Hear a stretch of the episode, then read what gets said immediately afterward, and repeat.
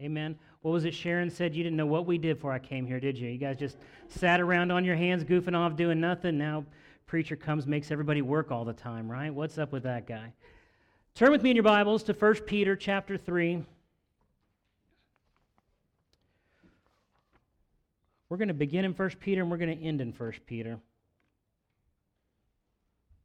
And for the record, Joe, I did preach you, I printed you out a list of the um, scriptures. They're in the room behind me there that I didn't actually hand to you, but I did print them out. 1 Peter chapter 3 verses 13 through 16 says, "Now who is there to harm you if you are zealous for what is good? But even if you should suffer for righteousness' sake, you will be blessed. Have no fear of them, nor be troubled, but in your hearts honor Christ the Lord as holy, always being prepared to make a defense to anyone who asks you for a reason for the hope that is in you, yet do it with gentleness and respect, having a good conscience, so that when you are slandered, those who revile your good behavior in Christ may be put to shame. We are almost done with our 10 questions the world is asking that the church needs to answer series. Now, we would actually be finishing up this week, except right as I crossed out of Chicago into Gary, Indiana, almost right after I was across the border, somebody texted me and said, My wife is going into labor. That was the person who was supposed to preach last week, right? To which I said, whatever, you know, preach. You got, you know, what they, they used to say in the Navy, you just have to lay the keel, you don't have to launch the ship, right? Um, but as it happens, nowadays guys do kind of like to be with their wives when they're going through these things. My wife wanted me there just so that whenever the contraction spike would hit, she could pinch my arm really hard to let me know she was also suffering. But me being the smart guy I was, kind of figured out where the timing on the little chart was. And whenever those went, I just kind of you know, go back across the room and be over here for a second and watch it peak. And then I'd come back over, hey, are you feeling okay, honey? Because you realize pretty quick when it's going to hurt, right? And and it's not fair that you guys have to go through that and guys don't. I, I, I understand that. I also kind of, you know, I'm okay with that. Um, there's a part of me. But Evangeline came early, and so because Evangeline came early, uh, Pastor Abbott stepped up for us. Um, and that was really good, I hear. If he was bad, nobody said anything, so good. You're, he, he, he was either really good or you were really kind. Either way, it works for us as a church body. Amen? So I was preaching at a different church, and um, like I told somebody, I don't worry about preaching to them as much as I do preaching to my own people, if that makes sense. Because there I don't feel responsible for anybody. You know, I, I know that whatever happens this week, that there are other people taking care of it, other people visiting, other people ministering to. Here in our church, in our house, I actually feel far more responsible for what I say. I'm not so carefree and loose. Um, that being said, man, I missed you guys. You know? I'm glad everything turned out okay. You guys didn't burn the house down. You know, as a parent, you always worry when you leave that, you know, someone's going to leave lights on or, you know, everything's going to go crazy. And it did a little bit, but we recovered and we got back together. And come Monday, when we got back in town, everything seemed okay. Did you keep them straight, June? I noticed Wayne's not here, so you must have tripped him this morning, right? Um, I know, I'm on fire today. Woo! So, today I want to address the question that the world is really asking, even if they don't know how to put it into words Does it matter? Tristan, if you could grab me a bottle of water. Does it matter? Something happened a few years ago um, in the 70s when a guy named Nietzsche said that God is dead. Does anybody remember that? That God is dead. What he was actually saying is that our need for God is dead, that we needed God to explain why storms happened or creeks rose or crops failed and things like that. So man had invented God, and because man had invented God, it got through him for a time. But now, because of our technological advancement, because where we've come as a society or where we've come as a people, that we no longer have a need for God, therefore, our need for God is dead. Now, he was basing a lot of this on the advancements that wasn't the 1970s, it was like the 1870s. You should have corrected me on that, Lynn. Thank you. Um, I don't always get my dates right on the fly. But he said that right around the time that the thing called evolution was coming into vogue. Evolution was more than a scientific theory. It was a scientific theory that took away our need for a God in the process. Because if we evolved from smaller organisms to larger organisms, there was no need for a creator to create man and set man on the earth to breathe into man the, like, the life of man, to create man in his own image. If you had a process called evolution, you could take away the need for a God in that system. And so our kids have been raised for many years with the belief that God is not necessary to the existence of man. And so it's right of them to ask sometimes, well, what does it matter then? Because when you take the view that there is no creator, when we're not created in anybody's image, that we don't we weren't built with a purpose, we didn't have some divine plan in our life that I have set you here for a specific reason, what did you have? I, I took one of my sons to see a movie this week, and um, I can't watch movies. I'm bad at that because all I want to sit there and do is pick apart the philosophy and the uh, theology and what's this guy really trying to say when he writes it. But in the movie, it was very much implied that that man had to give his own reason for existence. He had to figure out why he existed for himself and reason that out in his heart and come up with the reason why everything meant anything. That the meaning that man had was meaning that a man assigned to it, not anything that was divinely given. And this has all kinds of repercussions in our culture because how can you say anything matters in a big cosmic scale if it's really just us and we're just the product of billions of years of random accidents that happen to collect into something that can now communicate and speak?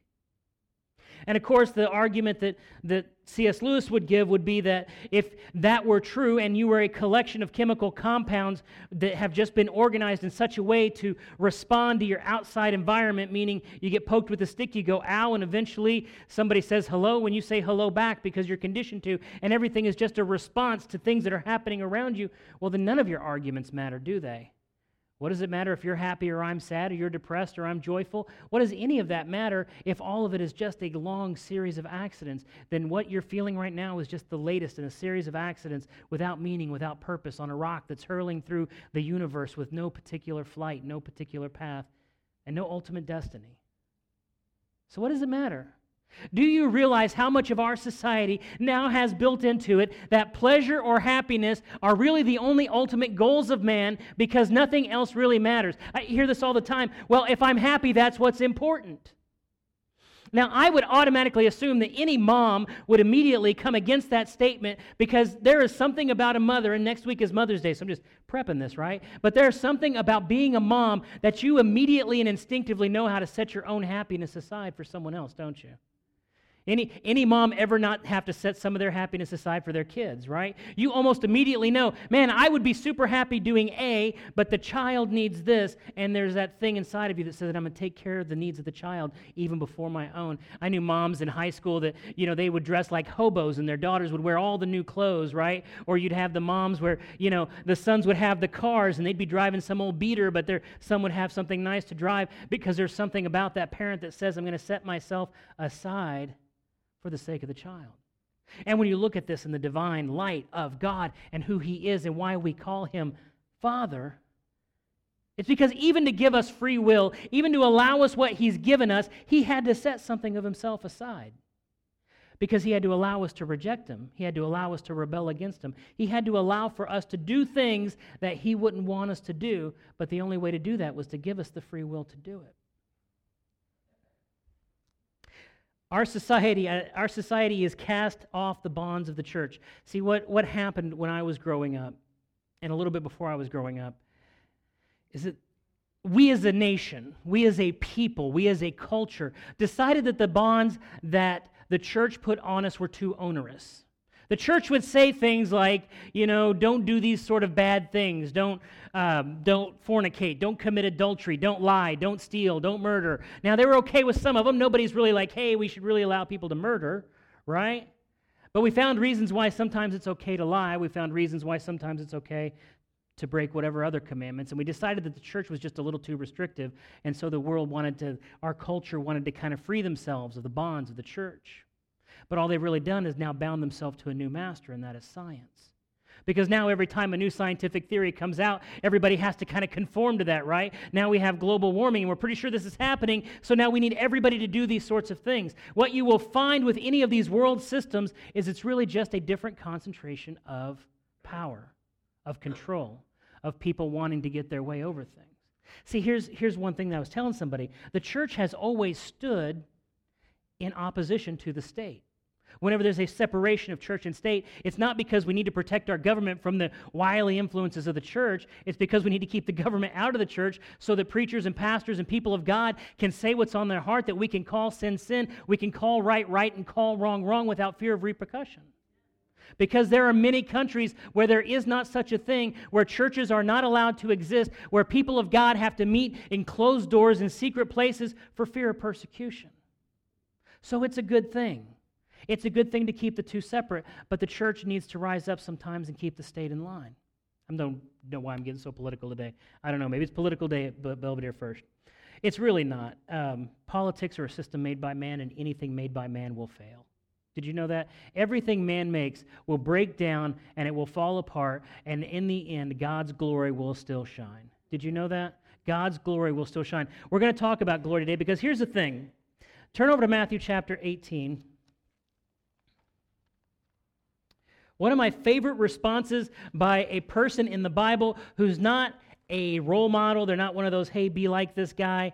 Hey, this is, this is who you want to emulate. It's just a guy who said something, and I love that he said it. It'd even be better if I wrote down the right scripture reference.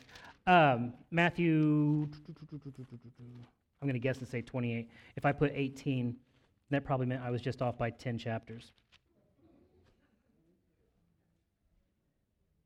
Head over to Matthew 28. No, no, no, no. I'm off by the whole book. The whole entire book. Yeah, and what was funny was when I was reading this, is when I was reading this and I was studying it, and I said to myself, you should just Google where this verse is at. And I said, no, I'm not going to do that. I need to, I need to know how to find this because I have a newer Bible now, and I need to know how to find it in that Bible. We're going to get there because it's important. Okay, John chapter 18. There we go.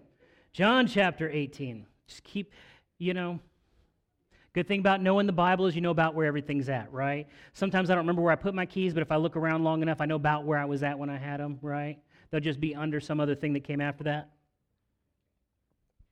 The interesting thing about it, and this is something that we don't actually realize a lot of times, is that sometimes people disagree with us on how things like governments or schools or different sort of civic things happen.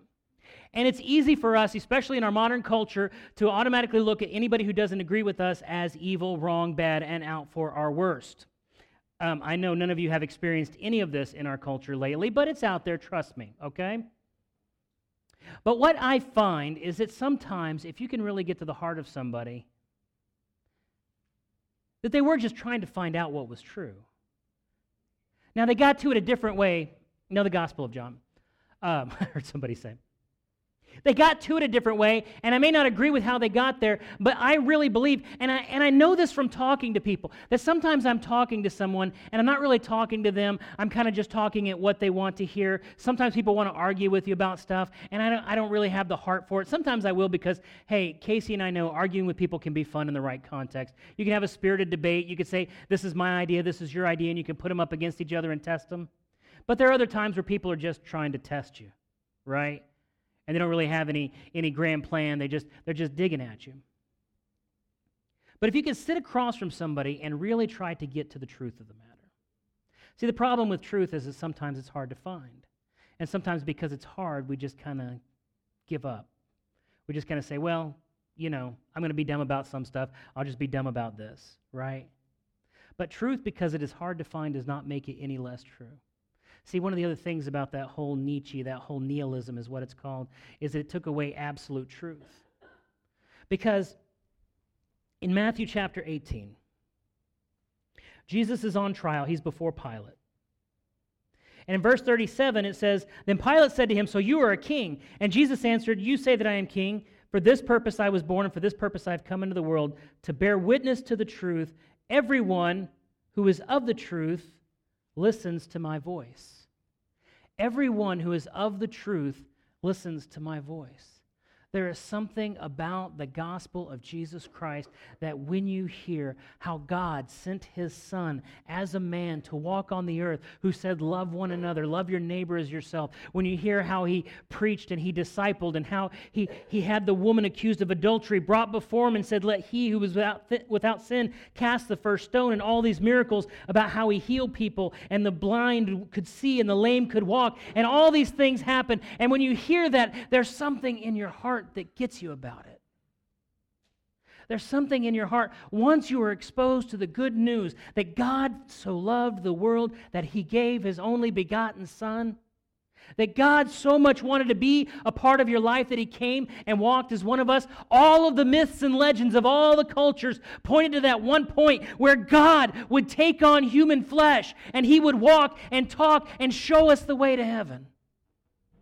That there was a purpose, there was a greater design, that this wasn't an accident, that we're not just hurling through space, but that God, who is a father, is not an uncaring, unloving, unknowable entity, but He is a father, a God who loves His children, who wants to be in their lives. And once you come to the knowledge of Jesus Christ, that God actually cares, then everything matters.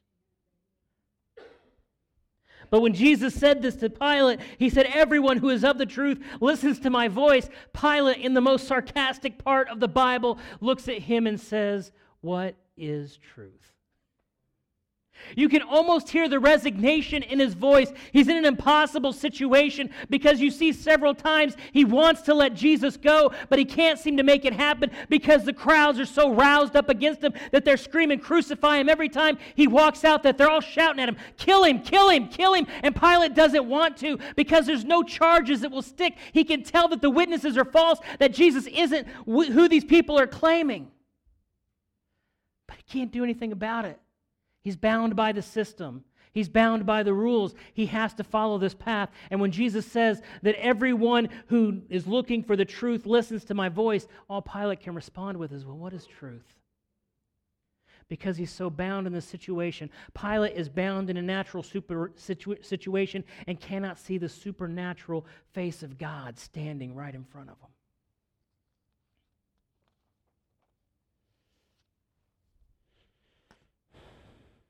Now, if someone were to ask you, like you go out today, you stop by Culver's, and, and you just get into a conversation, and somebody says, Well, what is truth?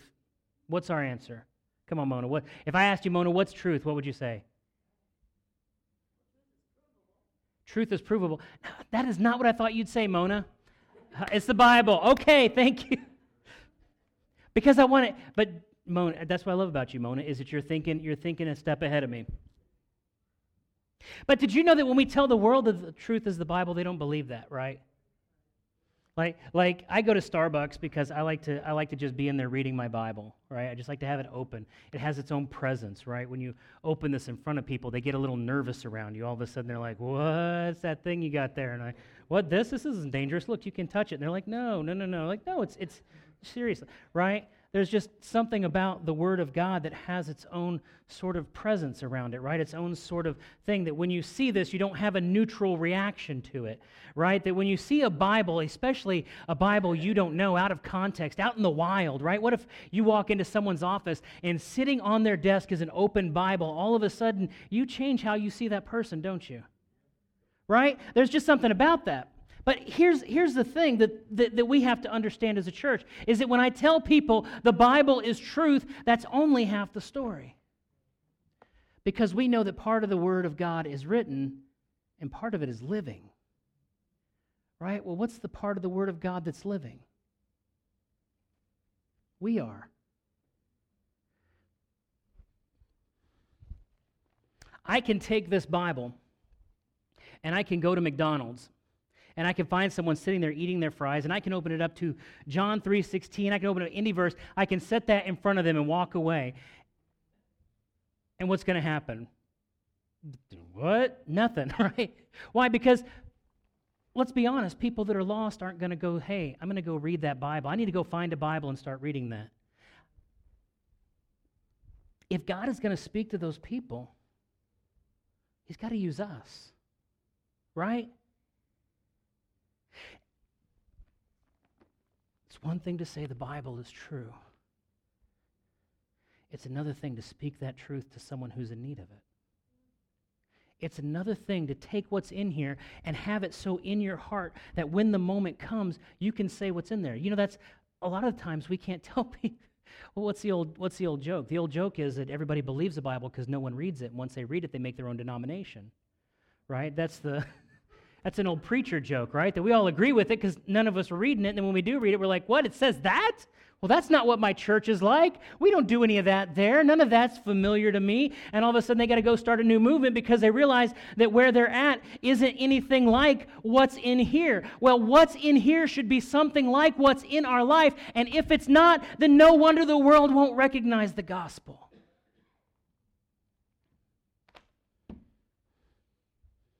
The world will not be convinced of a supernatural God by a natural church. The world will not be convinced of a supernatural God by a natural church. And unfortunately, a lot of churches I see now are so founded in the natural, are so afraid of the supernatural. They can't imagine someone having a word to give in church. They can't imagine the song service just getting away and just exploding into spontaneous praise. They can't imagine that someone would have a word of knowledge over someone's life and say, you know what, you've never told me this, but God has just dropped it in my spirit that something is going on in your life, and then explain to that person what it is that they're going through. They can't imagine what that looks like, and they're trying to build a natural church church and we're never going to convince the world that there's a supernatural God if we try to explain everything in the Bible that's supernatural and explain it away and say we don't expect that for today and we don't see that today. It's not how God works anymore. All of a sudden, God has changed at the end of this. Now, He didn't say He would, but all of a sudden, He's just changed and now He doesn't still heal people. He doesn't still do miracles. Things don't happen anymore, right? We pray because that's what we're supposed to do, but there are so many prayers going out in churches with no expectation of answer or return and the world will never be convinced of a supernatural God by a natural church. You want to know something neat? Everybody that has come in these doors, we had the district guy in, we had uh, Brother Abbott in, we've had some other people in, and, and everyone that comes in, what do they always say? can feel something here. There's something different here there's something going on. It's not tangible. I don't quite know what it is, but when I come in, the people have a different attitude. There's a different sort of conversation going on. There's an expectation of something. Something is different here. Do you know what that is? It's the glory. Did you know that the glory of God is the mark of acceptance on his people? I was joking. They go really. I, I, and I'm going to have to cut this short too because I'm, I'm practicing that. I am. Um, but I got to say, I got to say, but I, I, you guys will find this funny at the at the big church. It was on a very tight schedule. I, I had 10 passages and three points to make off those passages. I read the seventh passage. When I got to that point, the musicians were coming up. I was like, I was like, and in conclusion. Um, Glory is one of the most commonly used word in Scripture, but most people, if I ask you to define what glory is, it's almost undefinable. Un, undefinable? Indefinable? It's some prefix that means no, followed by definable, right? You can't define it. I don't know what the word is. If somebody's smarter, just, just tell me. Um, let's go to Exodus. I'm going to read two passages and we're done. But we're going to go to Exodus 33. This one, I, I put a marker so I knew right where that one was going to be. Let's go to Exodus 33, verse 12. I'm going to go ahead and start reading. Catch up when you get there. Moses said to the Lord, See, you say to me, Bring up this people, but you have not let me know whom you will send with me. Yet you have said, I know you by name and have found favor in your sight. Now, therefore, if I have find, found favor in your sight, Please show me now your ways. He's speaking to God. If I have found favor in your sight, please show me now your ways, that I may know you in order to find favor in your sight. Consider too that this nation is your people, and you said, My presence will go with you, and I will give you rest. And he said to him, If your presence will not go with me, do not bring us up from here. This is in the wilderness. This is when they're all out there eating manna and drinking from springs and they're just trying to make it day to day. But Moses says, If your presence will not go with me, do not bring us up from here. For how shall it be known that I have found favor in your sight, and I and your people? Is it not in you going with us, in your going with us, so that we are distinct, and I and your people from every other people on the face of the earth? And here's where it gets good. And the Lord said to Moses, This very thing that you have spoken, I will do, for you have found favor in my sight, and I know you by name. Moses said, Please show me your glory. And he said, I will make all my goodness pass before you, and will proclaim before you my name, the Lord, the proclaim before you my name, the Lord, and I will be gracious to whom I will be gracious. I will show mercy on whom I show mercy. But he said, You cannot see my face, for man shall not see me and live. And the Lord said, Behold, there is a place by me where you shall stand in the rock. And while my glory passes, I will put you in a cleft of the rock, and I will cover you with my hand until I have passed by. Then I will take away my hand, and you shall see my back, but my face shall not be seen. Moses couldn't see God's face, but he could see God's glory.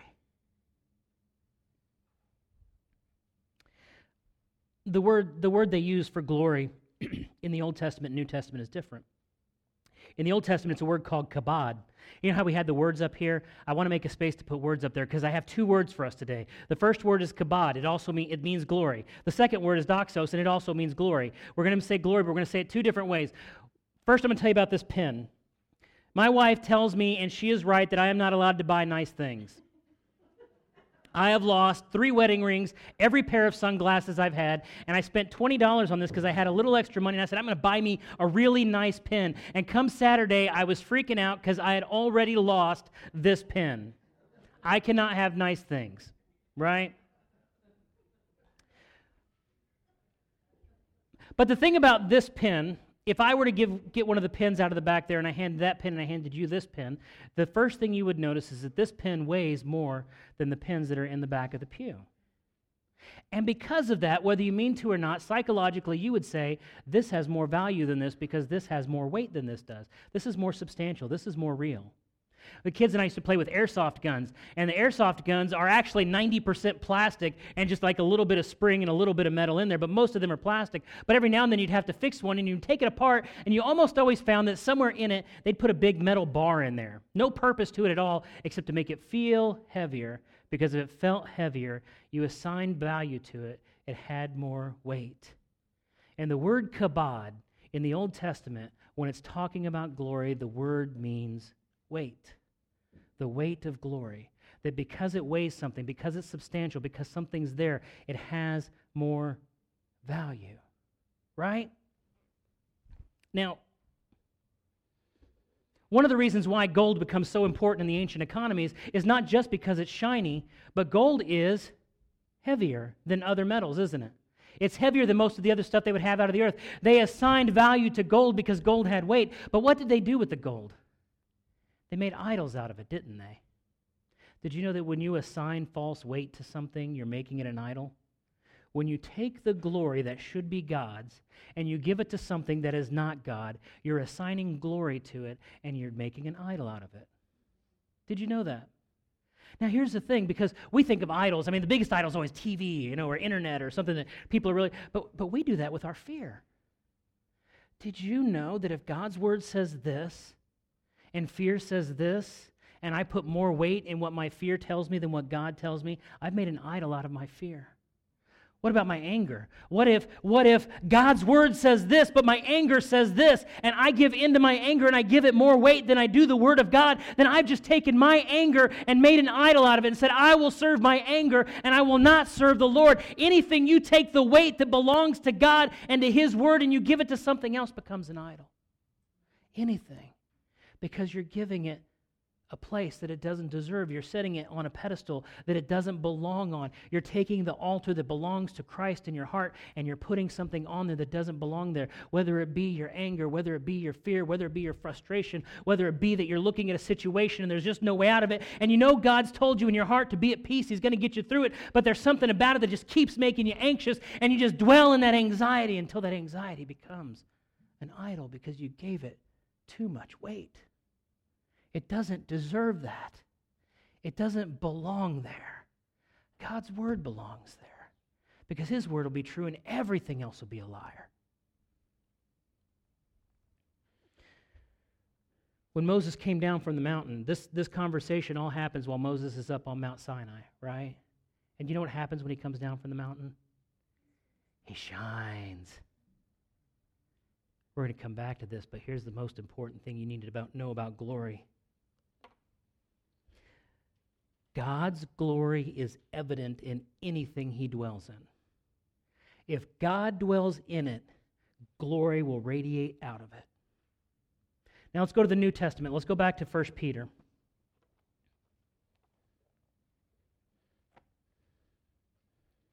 fact, we're going to go back to 1 Bless the Lord. Why don't I write these down better?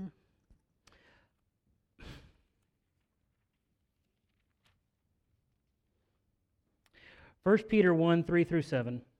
Blessed be the God and Father of our Lord Jesus Christ, according to his great mercy, he has caused us to be born again into a living hope through the resurrection of Jesus Christ from the dead to an inheritance that is imperishable, undefiled, and unfading, kept in heaven for you, who by God's power are being guarded through faith for a salvation ready to be revealed.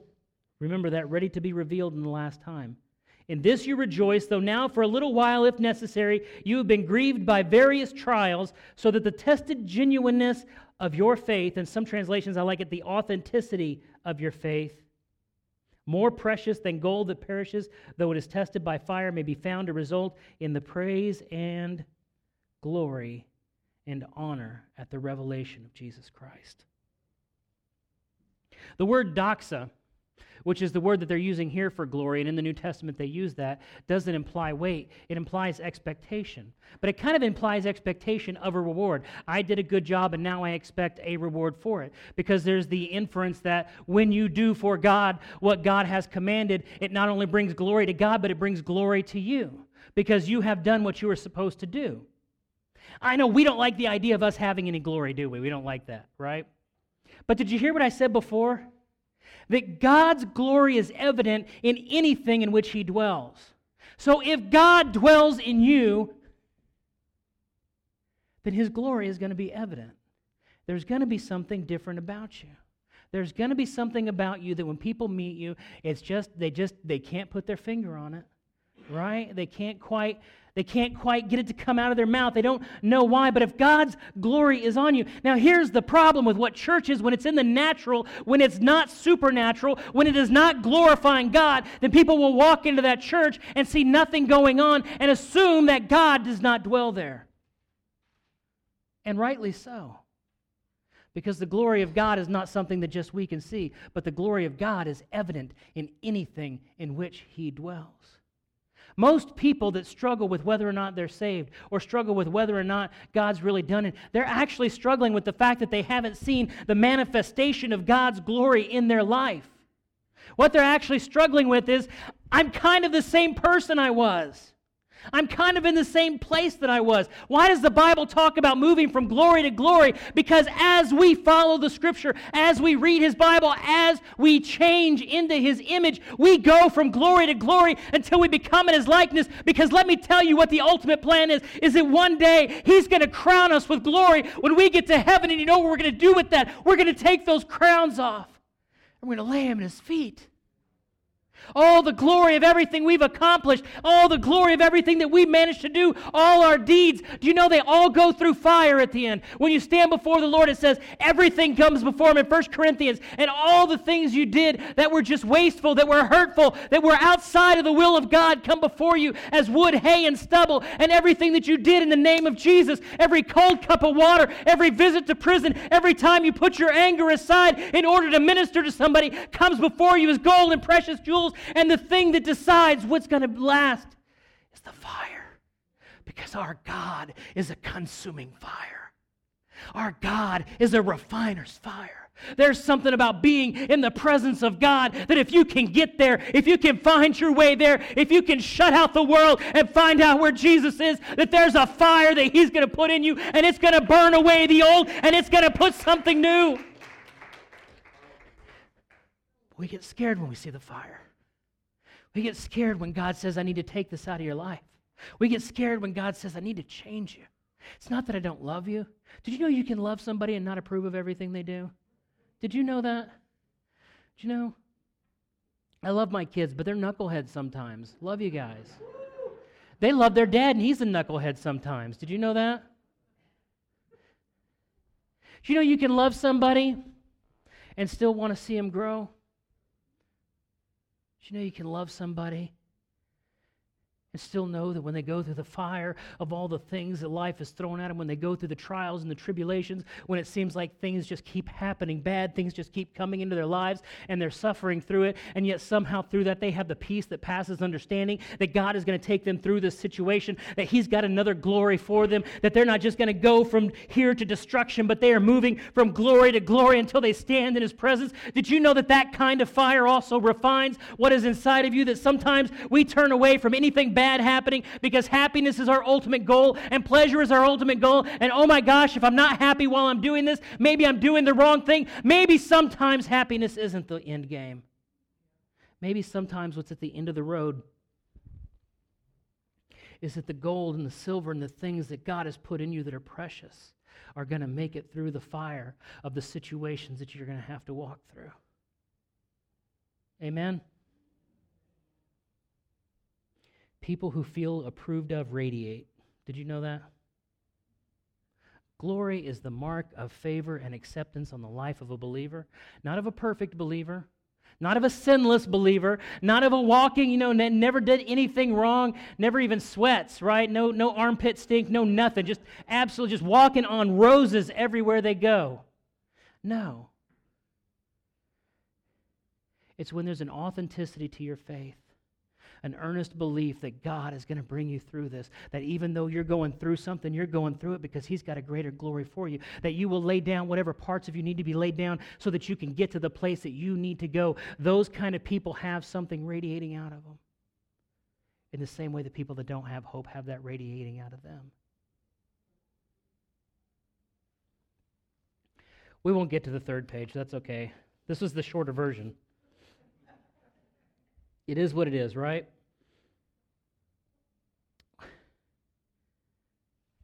D, if you could come to the piano for me.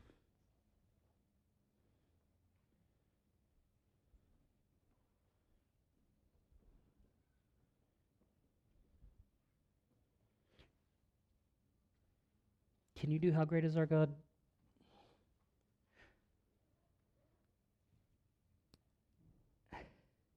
Let's bow our head and close our eyes for just a second. I just, I just want to talk to you for a minute. Give me, give me five more minutes and, and we're done. We're gone. It, it, you could go on about your life. But if you can feel it when you walk through the doors of this church that the glory of God is resident, I want you to know that people can feel that way about you when you walk through the door. That this sanctuary is not the only holy place but that you're going to go back to homes, you're going to go back to jobs, you're going to go back to offices, you're going to go back to vehicles, you're going to go back to buses, you're going to go back to places where the glory of God is waiting to reside if you will give Him that place. You were meant for glory. You were meant to be a trophy of grace. You were not made ugly or despicable, but you were made valuable and precious in the sight of a creator who, when he made you, had a purpose and who said, when he made you, you matter. You matter to me. Because every good parent, nothing matters more than your kids.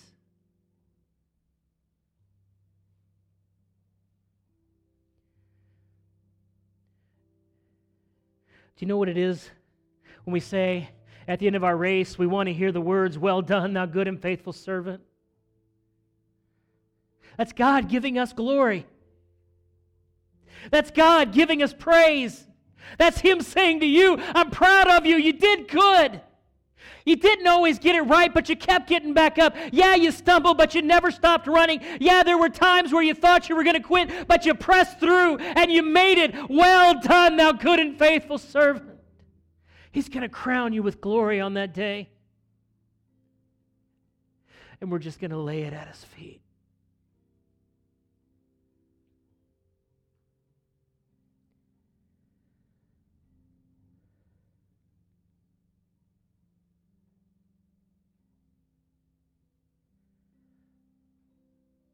Some of us ran. Some of us are still running.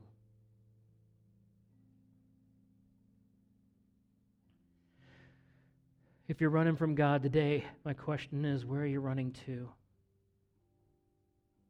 You'll end up somewhere. Your direction and your speed and your, your sense of purpose, where are you running to?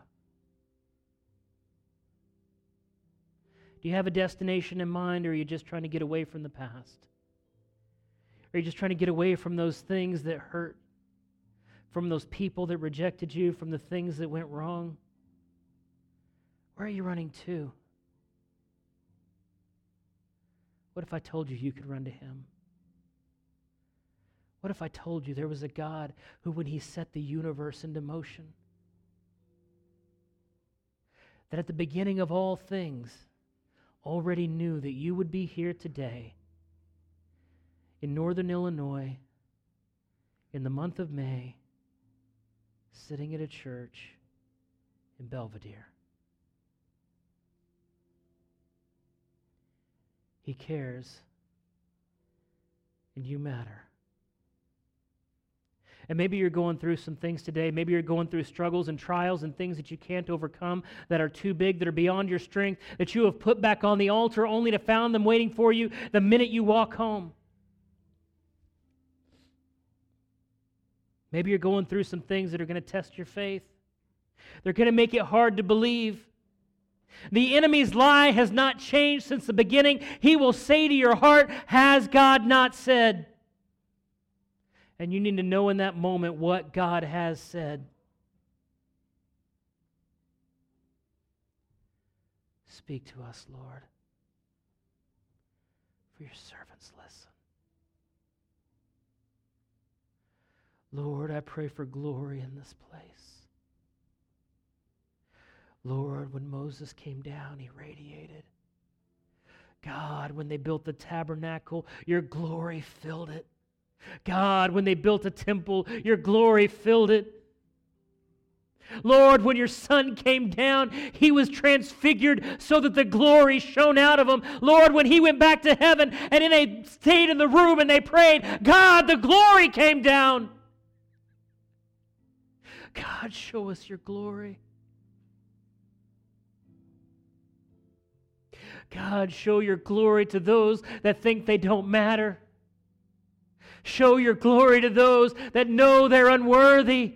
Show your glory to those, God, who still call on your name in this place. Let's stand and sing, church.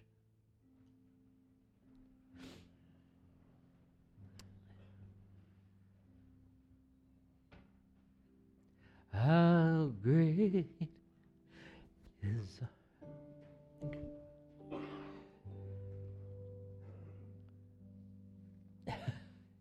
You'll have to hit the note for me, D. I'm in a different place.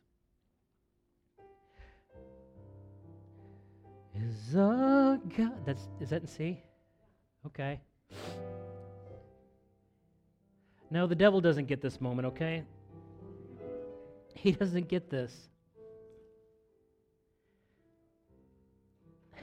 I know when people are called to belong to our church because the enemy will immediately come after your life the moment you realize that.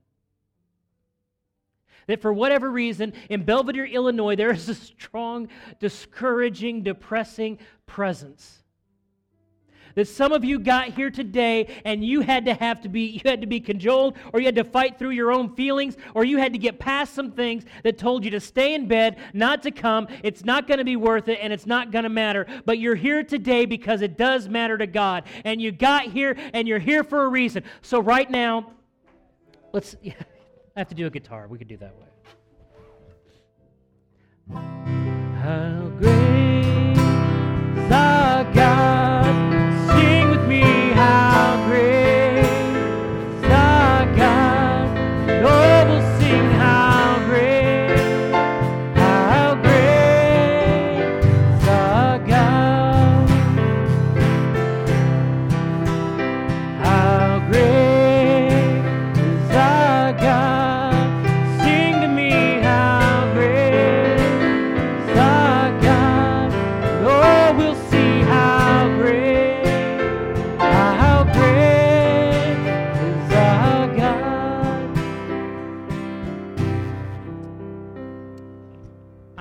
you have a hard time expressing things out loud, but I want you to begin to raise your hands and just give glory to God.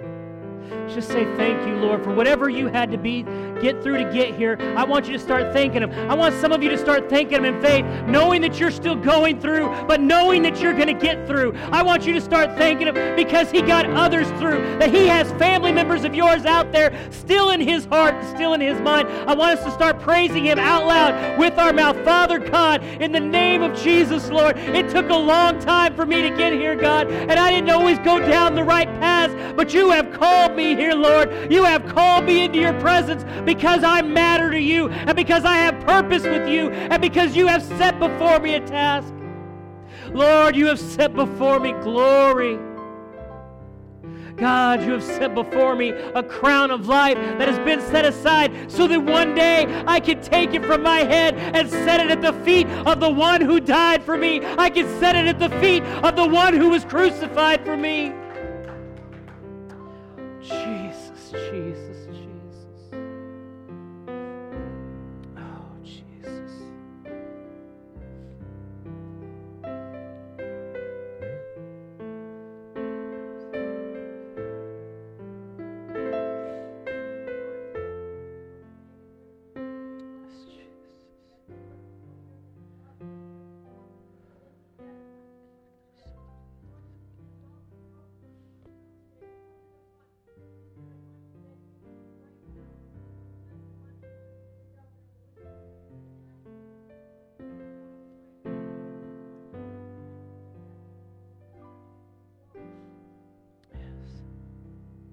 There's nothing wrong with being lost.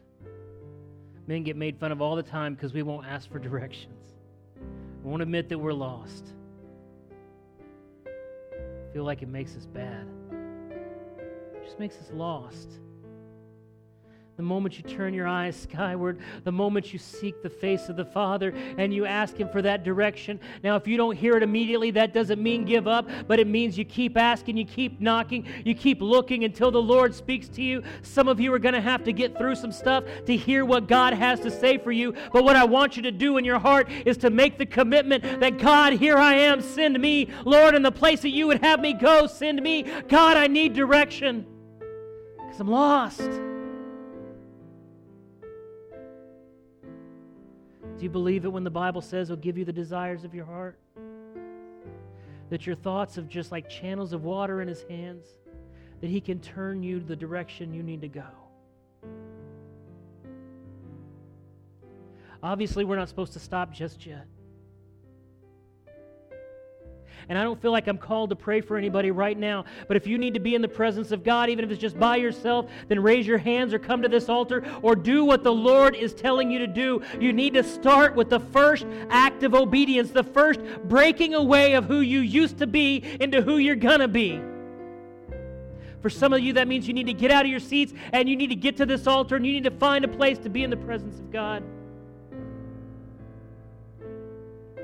For some of you, He's putting someone on your heart to pray for, and you need to get in the throne room. You need to get before Him. You need to be in that place where you can intercede.